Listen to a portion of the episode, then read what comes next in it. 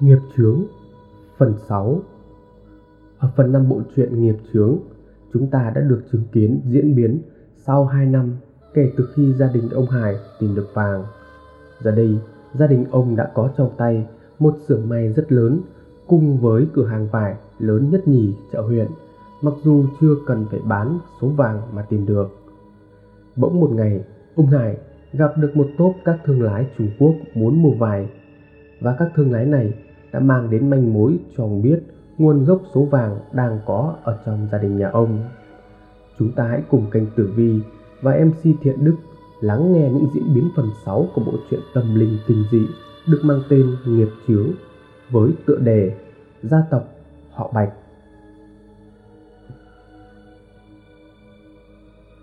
Ông Hải thở phào nhẹ nhõm khi mà ý nghĩ của ông không phải là sự thật, và câu chuyện của 3 người Trung Quốc bắt đầu.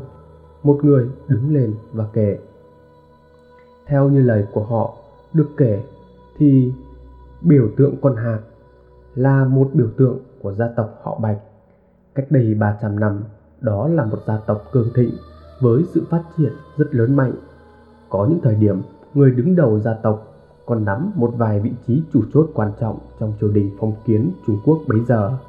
Biểu tượng con hạc trắng cũng chính là do hoàng đế Trung Quốc ban tặng cho gia tộc họ Bạch, và họ được người đời gọi với cái tên mỹ miều là Bạch Hạc Gia. Thưa ông, cái biểu tượng Bạch Hạc Gia ấy là niềm kiêu hãnh, là sự phồn thịnh không kém gì vua chúa. Bạch Hạc Gia chúng tôi có những quy định rất nghiêm ngặt. Chúng tôi sống ôn hòa, giúp đỡ người dân khắp mọi nơi. Chính vì vậy, gia tộc họ Bạch chúng tôi rất được lòng dân. Có những nơi người ta tôn sùng Bạch Hạc Gia chúng tôi còn hơn cả vua cả chúa. Cũng chính vì vậy mà Bạch Gia lâm vào con đường tuyệt diệt. Nhưng cái chết của người đứng đầu Bạch Hạc Gia xảy đến không rõ nguyên nhân. Những con người của Bạch gia tộc chúng tôi tuy là rất giỏi nhưng lại ở ánh sáng, con kẻ thù đứng trong bóng tối. Triều đình vu oan cho người Bạch gia chúng tôi âm mưu tạo phản với thế lực của ngoại bang, nhưng họ tìm thấy bằng chứng được cất giấu trong nhà tộc trưởng và hoàng thượng ra lệnh tru di tam tộc. Bạch gia chúng tôi bị thảm sát trong Vũng Máu, gia tộc chúng tôi bị diệt vong. Tất cả những gì của Bạch gia đều chìm trong biển lửa. Cả những người sống mà không màng đến thế sự thì cũng bị truy tận diệt. Nhưng ông trời luôn có đức hiếu sinh. Cái lúc mà hưng thịnh thì Bạch gia chúng tôi là những người sống có tầm có đức, sống rất tốt với người trong thiên hạ. Cho nên một vài người trong dòng dõi Bạch gia chúng tôi đã được gửi đến vùng sơn cước, nơi những bộ lạc sinh sống. Triều đình thì không thể tìm đến những nơi đó, chỉ có dòng dõi Bạch gia chúng tôi mới có thể duy trì đến ngày hôm nay. Nhưng thưa ông, cái nỗi oan khuất của tổ tiên chúng tôi trăm năm thì vẫn không thể nào gột rửa, cho dù máu của Bạch gia chúng tôi đã chảy xuống đất, đất không thấm kịp. Tất cả những gì liên quan tới Bạch gia tộc đều bị xóa sổ. Tổ tiên của chúng tôi đến nay vẫn còn bị cái nỗi sợ diệt tộc ấy ám ảnh. Nhưng họ không biết rằng đã hơn 300 năm trôi qua, câu chuyện mà kể đến này thì cũng chỉ là giải thoại. Nhưng chúng tôi vốn là những người thuộc dòng dõi Bạch gia, tuy không thể rửa oan cho tổ tiên, nhưng chúng tôi vẫn muốn hưng thịnh lại gia tộc. Không phải nói qua với ông chủ, nhưng con cháu Bạch gia bao đời này thì vẫn cứ giỏi, dù lưu lạc khắp nơi, nhưng ai nấy đều rất giàu có. Chúng tôi được giáo hóa là phải sống thật tốt với mọi người, và phải nhớ về nguồn gốc của mình. Chính vì vậy, ông chủ, nếu như ông nhìn thấy hoặc là có đồ vật gì của Bạch gia chúng tôi, dù có mất bất cứ giá nào thì tôi cũng sẽ mua lại.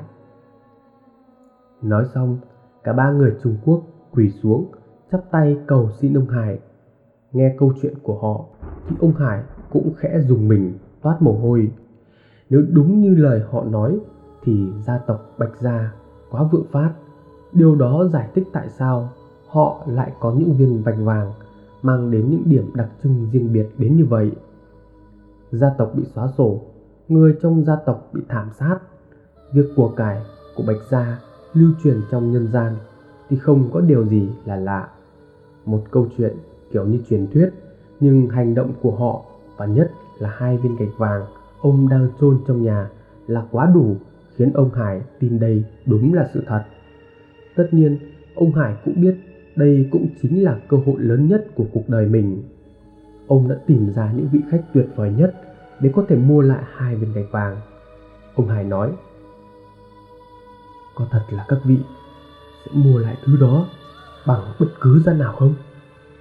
Ba người Trung Quốc đồng thanh, chúng tôi xin lấy cái mạng sống của mình ra mà để thề với ông. Chỉ cần ông chủ cho chúng tôi biết vật đó là cái gì và nó thực sự có phải là đồ của Bạch Gia hay không. Ông Hải đỡ ba người dậy, khẽ đáp, tôi đang sở hữu hai viên gạch vàng có biểu tượng của Bạch Hạc Gia. Tối đó, ông Hải vội vã quay trở về nhà trong tâm trạng vừa mừng vừa sợ. Ông mừng vì đã tìm được một cơ hội có 102 khi mà hai viên gạch vàng ông sợ rất khó có thể bán được thì nay bất ngờ như một cơ duyên, ba người Trung Quốc tìm đến như một định mệnh. Quan trọng hơn hết đó chính là ý nghĩa của hai viên gạch đó đối với họ, không chỉ ở cái giá trị của vật chất mà nó còn là lịch sử, là niềm kiêu hãnh của cả một gia tộc cách đây mấy trăm năm. Số trời, đúng là số trời giúp nhà ta. Ôi cảm ơn thầy đã chỉ điểm. Vừa đạp xe về nhà, ông Hải vừa lẩm bẩm một mình suốt quãng đường đi. Quăng xe đạp cái rầm trong sân, ông Hải khiến cho cả mẹ lẫn vợ phải giật mình, đóng cổng lại. Ông Hải đi vào trong nhà, mặt mũi không tránh khỏi sự hồi hộp. Mẹ vợ tưởng con rể làm sao, vội vàng chạy ra hỏi, thế có cái chuyện gì thế hả con? Sao mày hình như bị ma đuổi thế? Ông Hải vội trả lời, nhưng do cả hai vợ chồng đều không thể kể với ai, kể cả là bố mẹ trong gia đình, cho nên ông Hải vẫn cứ giấu. Không có gì đâu mẹ, con đói quá nên vội mà. Ba mẹ Hoài nghe thế vậy liền trả lời, thế thì con ngồi nghỉ cái chân đi, mẹ đi hầm lại thức ăn. Ô khổ quá, mẹ đợi lâu nên mẹ nghĩ con ăn ở ngoài nên dọn mất cơm rồi. Thôi cứ ngồi đây đợi mẹ tí nhá. Ba mẹ đi chuẩn bị cơm, còn hai vợ chồng ông Hải khẽ khép cửa lại. Rồi ông Hải nhìn vợ bằng ánh mắt thăm dò. Thấy là lạ, bà Hoài hỏi chồng, này, làm cái gì đấy? Sao mà cứ lấm la lấm lét nhà có ma thế? Ông Hải đưa tay lên khẽ miệng, làm dấu rồi khẽ đáp, bé cái mồm thôi, còn hơn cả ma ấy chứ. Ban nãy mẹ có nên, tôi không muốn nói. Giàu rồi, nhà mình sắp giàu to rồi mình ơi. Bà Hoài nghe thấy chồng nói giàu thì mắt sáng bừng lên, nhưng chị đoán được là chồng tìm được chỗ vàng bán ra với giá cao, cho nên bà Hoài mới vội hỏi, Thật là mình? Chắc là có người mua với giá cao, đúng không? Ông Hải gật đầu, nhưng chạy lại nói thì thầm, đúng là người mua giá cao, nhưng mà nó còn hơn cả giá cao ấy. Chuyện này tuyệt đối không được kể cho ai nghe đâu đấy, kể cả là người thân. Ông Hải vội tóm tắt nhanh câu chuyện của ba người Trung Quốc mà ông gặp buổi chiều nay. Bà Hoài nghe đến đâu thì mắt chữ O, mồm chữ A đến đấy. Quá sửng sốt, quá ngạc nhiên. Tất cả mọi thứ như là một câu chuyện thần thoại. Nếu như không có hai viên gạch vàng kia, chắc chẳng ai có thể tin được. Nhưng sự thật đang được chôn ngay dưới cái nền nhà, bên dưới cái chùm gạo, không hề suy chuyển suốt 2 năm qua. Trời ơi là trời, sao lại khép cái cửa vào thế này? Mở cửa ra cho mẹ bê mâm cơm lên nào, Hải ơi, Hải. Ông Hải dừng câu chuyện, Ông nhìn vợ, ra hiệu, giữ mồm, giữ miệng. Tất nhiên là ông không cần nói thì bà Hoài cũng biết. Tuy là đang ở với mẹ đẻ, nhưng bà Hoài rất kín miệng trong chuyện tài sản. Gia đình bà Hoài có tất cả 5 anh chị em, người thì kinh tế cũng có, người thì nghèo rớt mùng tơi. Từ ngày đi lấy chồng thì bà Hoài cũng không biết, cũng không thiết tha gì với anh chị em nữa. Thi thoảng thì mới về thăm bố mẹ một lần. Năm nay nếu không chừa đẻ công việc ngổn ngang thì chắc chắn bà Hoài cũng chẳng gọi đến mẹ mình. Tính tình ích kỷ, cho nên trong thâm tâm bà cũng chẳng sợ nếu như người nhà có biết chuyện. Bà con vàng họ sẽ đến xin, thế nên bà Hoài chẳng kể với ai chuyện gì. Ngồi ngoáy bát cơm, ông Hải cũng chẳng còn tâm trạng nào để ăn. Cả hai vợ chồng lúc này đang chăm nhìn về phía cái chum gạo. Đêm đó, sau khi canh chừng mẹ đã ngủ say, hai vợ chồng nằm trong buồng bắt đầu thủ thỉ chuyện bán vàng. Bà Hoài thì thầm: "Này, nếu như mà họ đã muốn mua thì ông cứ hét giá gấp mấy lần cho tôi." Ông Hải đáp: "Không được, dù sao cũng là vừa mối, vừa là khách hàng của mình. Và lại họ cũng nói sẽ trả gấp đôi giá vàng hiện nay. Chưa kể họ còn cam kết từ nay về sau sẽ giao cho cửa hàng chúng ta những loại vải thương hạng nhất với giá rẻ nhất. Nếu như chất lượng may y phục lần này mà tốt thì sau đơn hàng này sẽ có rất nhiều. Bà đừng có thấy cái lợi trước mắt mà tham, rồi bỏ qua cơ nghiệp sau này."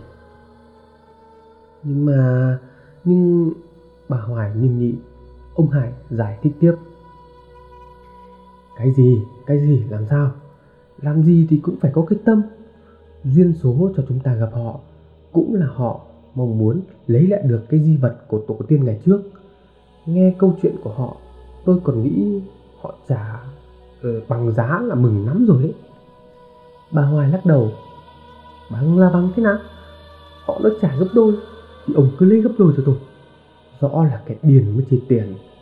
Nhà thì còn phải xây nhà, rồi tôi còn tính mở thêm mấy cái tiệm vải trên huyện, mà trên tỉnh nữa, cần nhiều tiền lắm đấy." Ông Hải tặc lưỡi: "Được rồi, họ hẹn 3 ngày nữa họ sẽ quay lại. Nhưng mà để cho chắc chắn thì tôi sẽ tìm chỗ khác để giao dịch. Nếu như họ đến đây, e rằng họ sẽ phát hiện ra điều cái gì đó." Bà Hoài hỏi tiếp: "Mà ông có nói với họ là 2 viên gạch vàng đó được đào từ dưới giếng nhà mình lên không đấy?" Ông Hải lắc đầu: "Điên mà nói thế. Tôi nói là đào ở ngoài ruộng. Nghe xong họ còn ngỏ ý muốn mua cả cái khu ruộng nhà mình. Nhưng 2 năm nay có trồng trọt thì đâu. Với lại đất ruộng cũng của bố mẹ để lại, tôi không đồng ý. Tôi cũng bảo với họ là xới tung cả cái mảnh ruộng rồi, nhưng chỉ tìm được đúng 2 viên gạch vàng thôi. Mà bà đừng mà lo, tôi thấy họ là người tốt, họ sống trượng nghĩa. Mình là vừa giúp họ lại vừa có lợi cho mình. Bà đừng có tham." Bà Hoài "Biết rồi, khổ năm ngày mai. Thế mai tôi bảo mẹ đi chợ sớm, mình ở nhà đào cái nồi đất nó lên, xong xuôi là xây nhà luôn. Chỗ còn lại thì cất hết đi. Tôi khỏe lại sẽ mở thêm 2 cái tiệm vải trên huyện. Mình thấy có được không?" Ông Hải gật đầu đồng ý, nhưng vẫn không quên nhắc lại: "Cũng được. Độ này thì tiệm vải tôi thấy nhà mình đông khách lắm, mà là toàn khách trên huyện. Cô Điệp ấy thì cũng tính tình như bà đấy. Cô ấy còn nói nếu mà mở tiệm trên huyện thì cô ấy sẽ giúp nhà mình tìm một vài người có kinh nghiệm lẫn chuyên môn về làm. Thời vận của nhà ta đang đến, chúng ta phải nắm bắt để mà làm giàu. Tiền bao nhiêu rồi cũng hết. Nếu như biết cách làm ăn thì tiền lại đẻ ra tiền, đây mới là bền lâu. Mà đừng quên đấy, bà phải nhớ, bà phải làm việc thiện cái số vàng mà thầy Lã để lại đấy. Tôi lo chuyện xây nhà, còn bà thì phải lo cái chuyện của thầy Lã giao. Như vậy là hợp lý." Bà Hoài vâng dạ trong lòng như mở cửa. Chỉ trong vòng 2 năm mà hai vợ chồng đã đổi vận. Rồi đây cái cả làng, cả xã, họ hàng gần xa sẽ phải nhìn vào nhà bà mà ngưỡng mộ, để xem còn ai dám coi thường vợ chồng bà nữa hay không. Tuy nhiên, lòng tham vô đáy, lúc không có gì thì chỉ ước mơ đủ ăn, đủ mặc, rồi cái lúc đủ ăn thì lại mơ làm giàu, đến cái lúc giàu thì lại muốn giàu nữa, giàu mãi. Nhất là sắp tới đây có cả một đống tiền đang bày ra trước mắt, nhưng một số lượng tiền lớn như vậy phải đem đi làm từ thiện, phải cứu giúp những kẻ xa lạ, nghèo đói.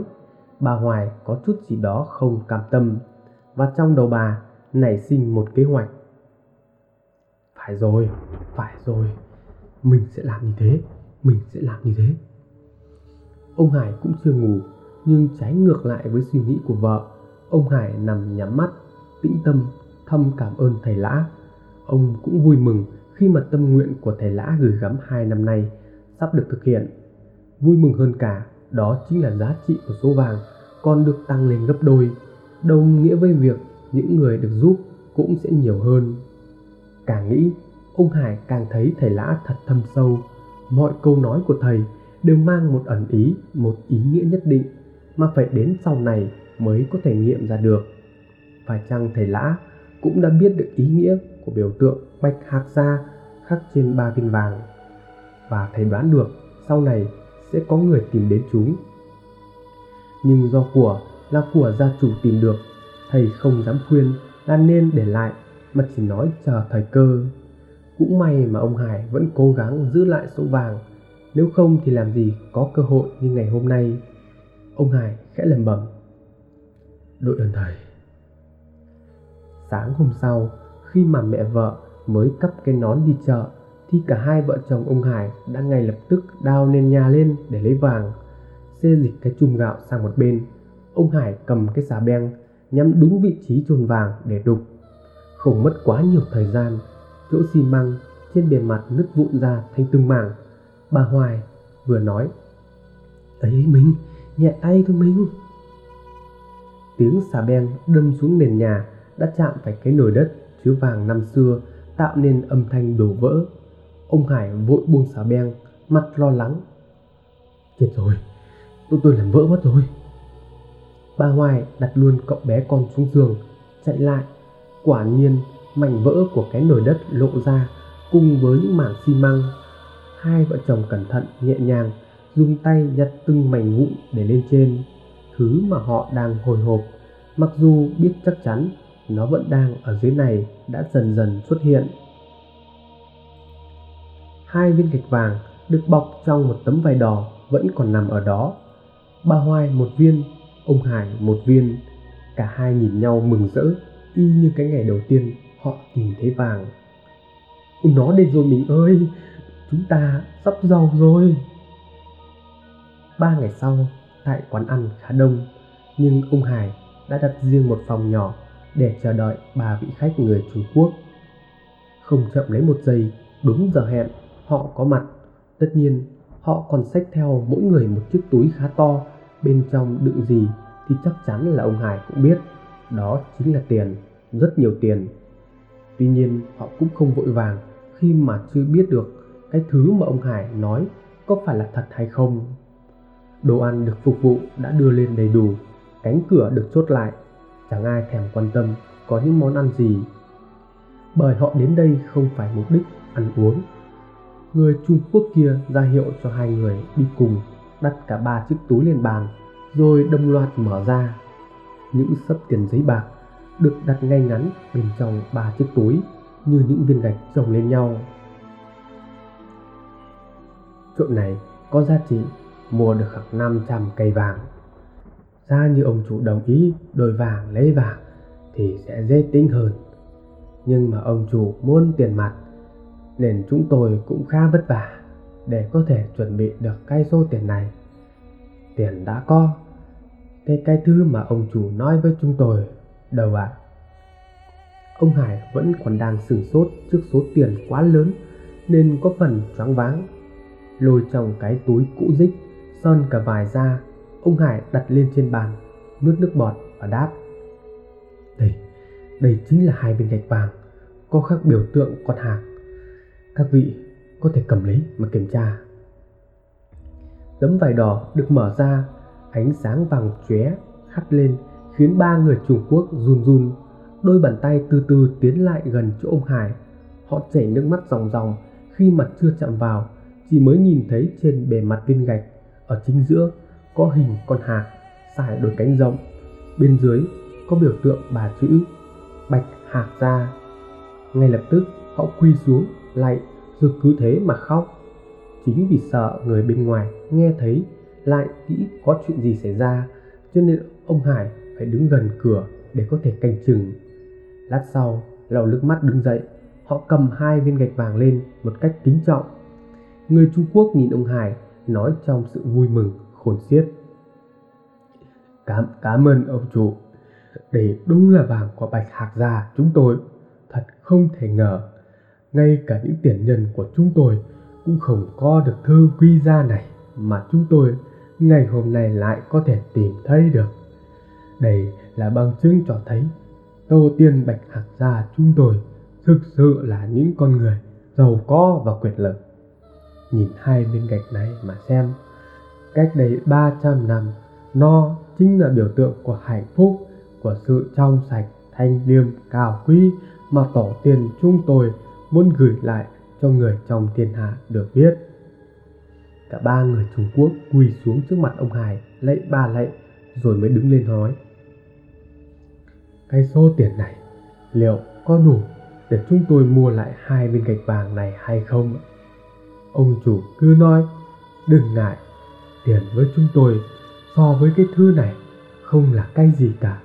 Nếu như ông chủ muốn thêm, chúng tôi sẵn sàng đưa thêm. Ông Hải xua tay đáp: Đủ rồi, không giấu gì bà vị. Đúng ra cách đây 2 năm, khi nhà chúng tôi bắt đầu mở tiệm vải, khi ấy chúng tôi khó khăn, tôi cũng đã có ý định đem số vàng này đi bán, thậm chí còn muốn nung chảy ra, chia nhỏ nó ra để cho tiện giao dịch. Nhưng không hiểu sao ngay từ lần đầu nhìn thấy biểu tượng con hạc được khắc trên vàng, tôi đã có một cảm giác rất lạ. Nó như mách bảo tôi hãy cố gắng chờ đợi, rồi sẽ có một ngày có người tìm đến. Chính vì vậy mà suốt 2 năm này tôi vẫn chôn dưới đất, cho đến khi bà vị đến đây. Nó giống như một sự sắp đặt của ông trời. Tiền, vàng đúng là rất quý, nhưng nhìn các vị có tâm với hai viên gạch vàng này, như vậy tôi càng cảm thấy trân trọng hơn.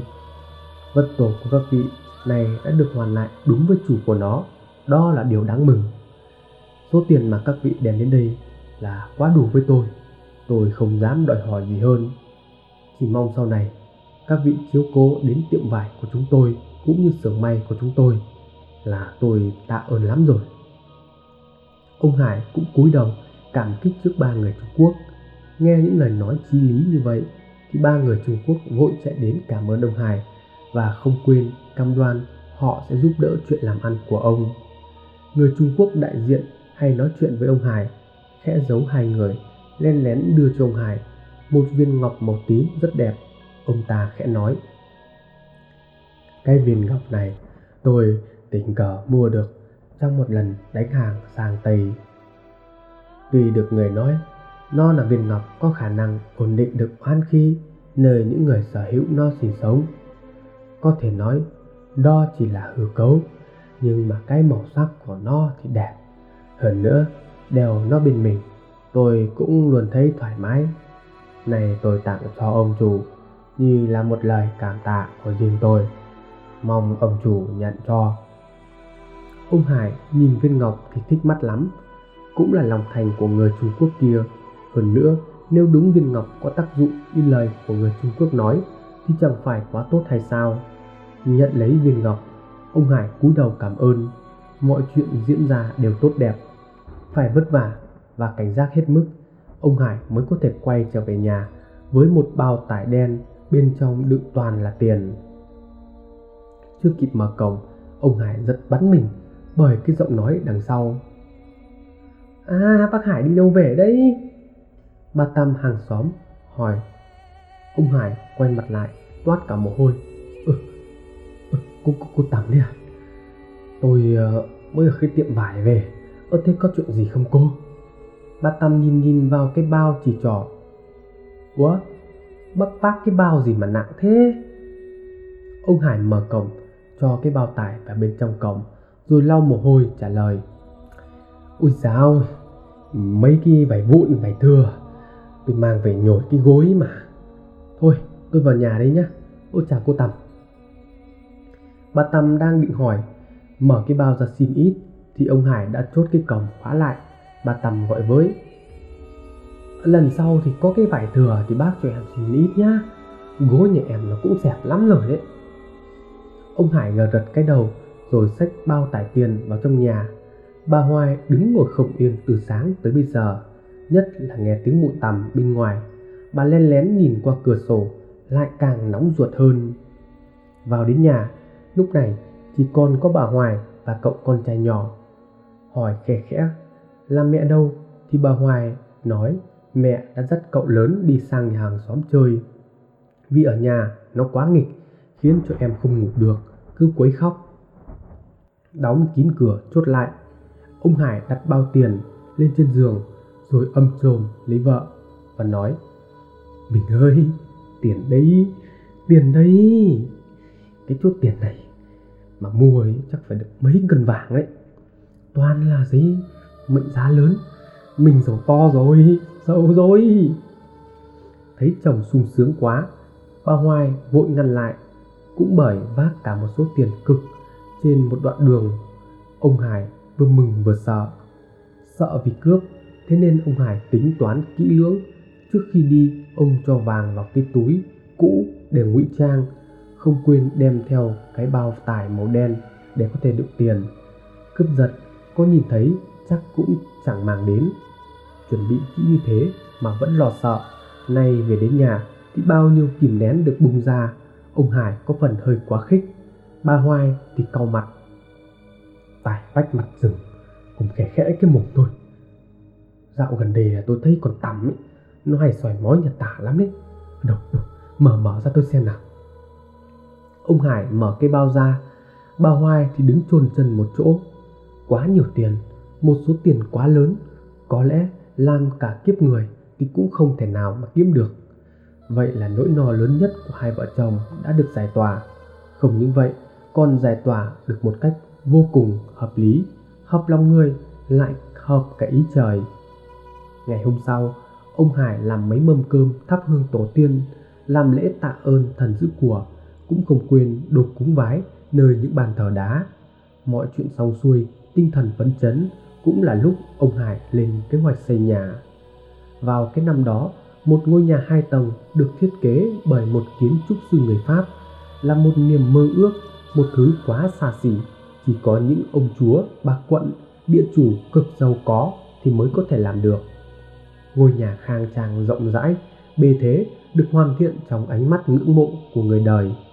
Người đi qua không biết thì nhìn ngôi nhà trầm trồ thán phục về sự giàu có của gia chủ. Người sống ở đây lâu năm thì vẫn còn thắc mắc tại sao mà cái nhà này nó lại giàu một cách nhanh đến như vậy. Khen cũng nhiều mà gièm pha thì cũng không phải là ít. Nhưng hai vợ chồng, ông Hải bà Hoài vẫn cứ ngày càng giàu có hơn. Cuộc sống của hai gia đình, ông bà Hoài, Hải thay đổi, nhà cao cửa rộng, công việc thuận lợi. Lúc này ông Hải mới đề cập đến chuyện số vàng của thầy Lã gửi để làm việc thiện. Này mình, nhà mình thì cũng xong rồi, còn cái thì nó cũng cứng hết rồi. Tôi tính số tiền tương đương với 200 vàng cây vàng kia thì đã đến lúc để thực hiện lời hứa với thầy rồi đấy. Bà Hoài suốt thời gian qua đã cố tình làm cái việc này đi, bởi xây xong ngôi nhà cũng đã tiêu tốn của bà Hoài gần 100 cây vàng. Số tiền mà ông Hải đem về có giá trị khoảng 500 cây vàng kia thì đã hao hụt một phần không nhỏ. Nay ông Hải lại còn tính đem phân nửa số tiền còn lại để đi làm việc thiện. Điều này khiến bà Hoài cảm thấy khó chịu, nhưng biết tính chồng cho nên bà Hoài không dám cãi.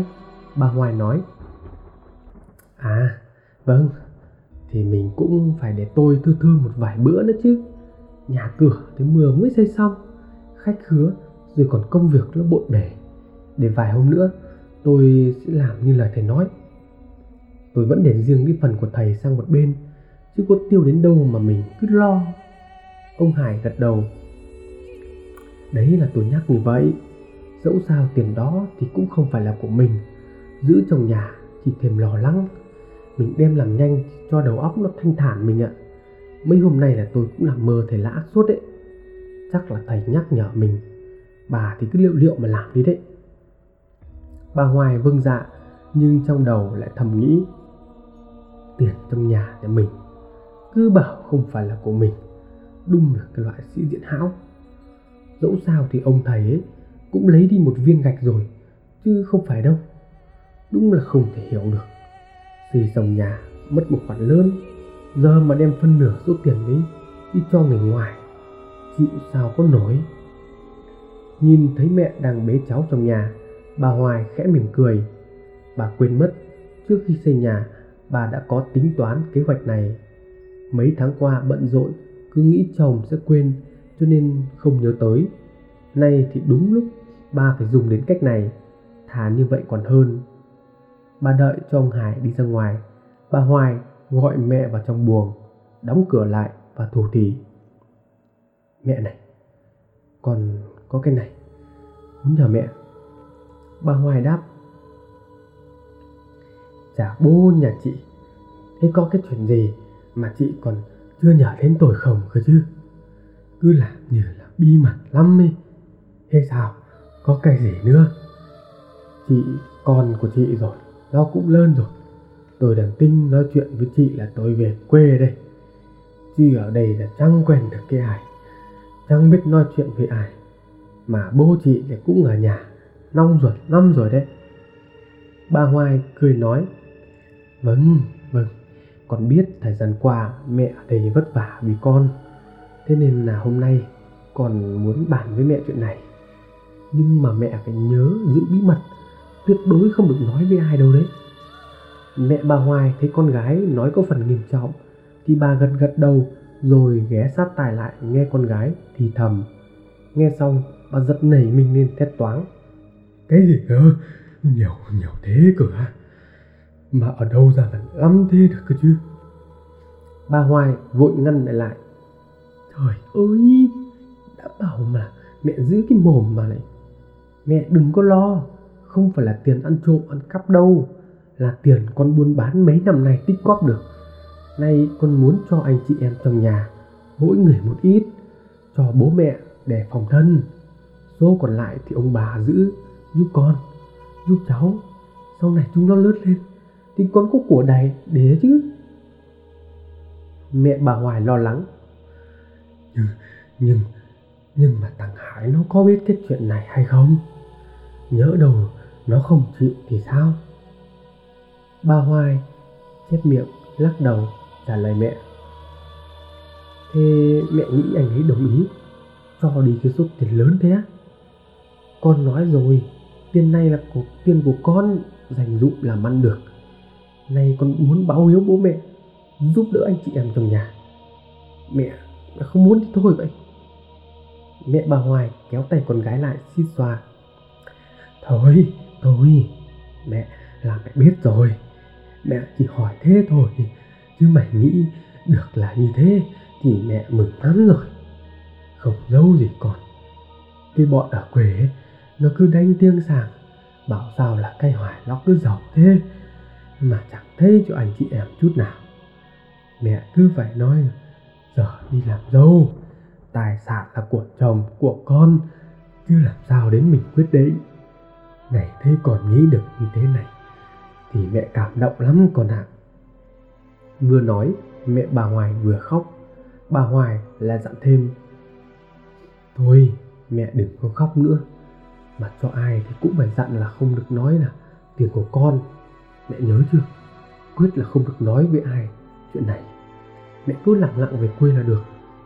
À, mẹ xem ở quê có đứa nào chăm chỉ, nhanh nhẹn, biết chăm sóc trẻ con thì đưa lên cho con một đứa để giúp việc.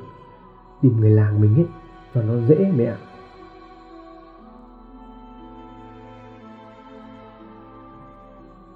Mẹ bà Hoài đồng ý luôn.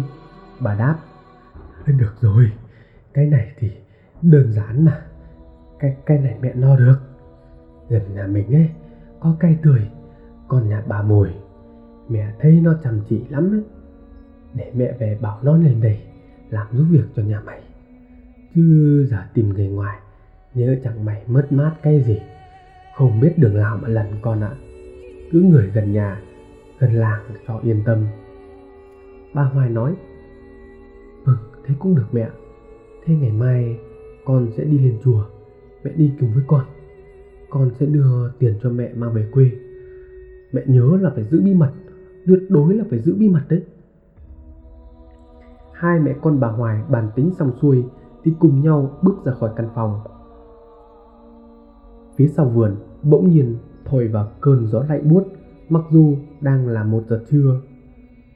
Dù cho xây nhà mới nhưng riêng khu vườn và cái giếng ở sân sau thì ông Hải tuyệt đối không dám sửa sang một chút gì cả, bởi ông vẫn nhớ lời của thầy Lã dặn là không được tùy tiện thay đổi. Nhưng bàn với tay thiết kế kiến trúc của người Pháp thì khu vườn lại rất hòa hợp với ngôi nhà.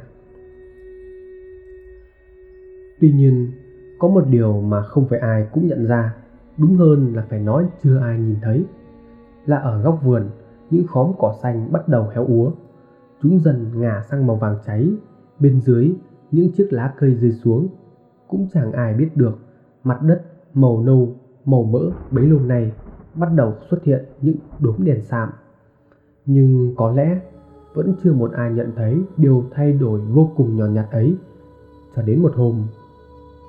Bẵng đi cũng đã 2 năm kể từ ngày ông Hải xây ngôi nhà mới. Công việc thì vẫn thuận lợi, cho đến những năm 1977, bà Hoài mở thêm được 2 tiệm vải trên huyện, 1 tiệm ở trên tỉnh. Xưởng may thì cũng mở rộng sản xuất. Nếu như 2 năm trước xưởng may chỉ có 15 người, thì nay số lượng ấy đã tăng lên là 100 người. Có tiền, có quan hệ, bà Hoài mua thêm đất mở rộng kinh doanh. Có vẻ như càng ngày mọi chuyện càng thuận lợi. Chính vì vậy, ông Hải lại càng tin rằng việc vợ chồng ông làm theo lời thầy Lã, đem 1/2 viên gạch vàng đi làm từ thiện, thì nay gia đình ông càng ngày càng vượng. Cậu con trai cả cũng đã 5 tuổi, cậu thứ hai hơn 2 tuổi. Cô Điệp thì vẫn đang giúp bà Hoài quản lý rất tốt chuyện làm ăn. Duy nhất chỉ có một điều, 2 năm sau cô Điệp vẫn chưa lấy chồng, bà Hoài lại sinh thêm một cô con gái nữa. Mọi chuyện có gì đó cứ quay vòng.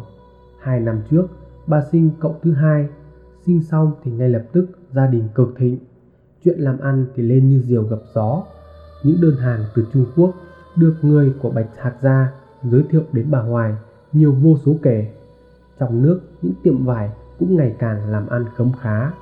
Bà Hoài sinh hạ cô con gái cũng gần chung với thời điểm mà ông Hải bán 2 viên gạch vàng 2 năm về trước. Vợ chồng bà Hoài mừng lắm, bởi ai cũng nghĩ sau đây họ sẽ tiếp tục giàu có hơn. Kẻ ăn người ở trong nhà lúc này đã có. Sinh xong, bà Hoài lại ở cữ, nhưng lần này mẹ bà Hoài không phải lên trông con nữa. Làm ăn được, ông Hải cũng không quên gia đình vợ.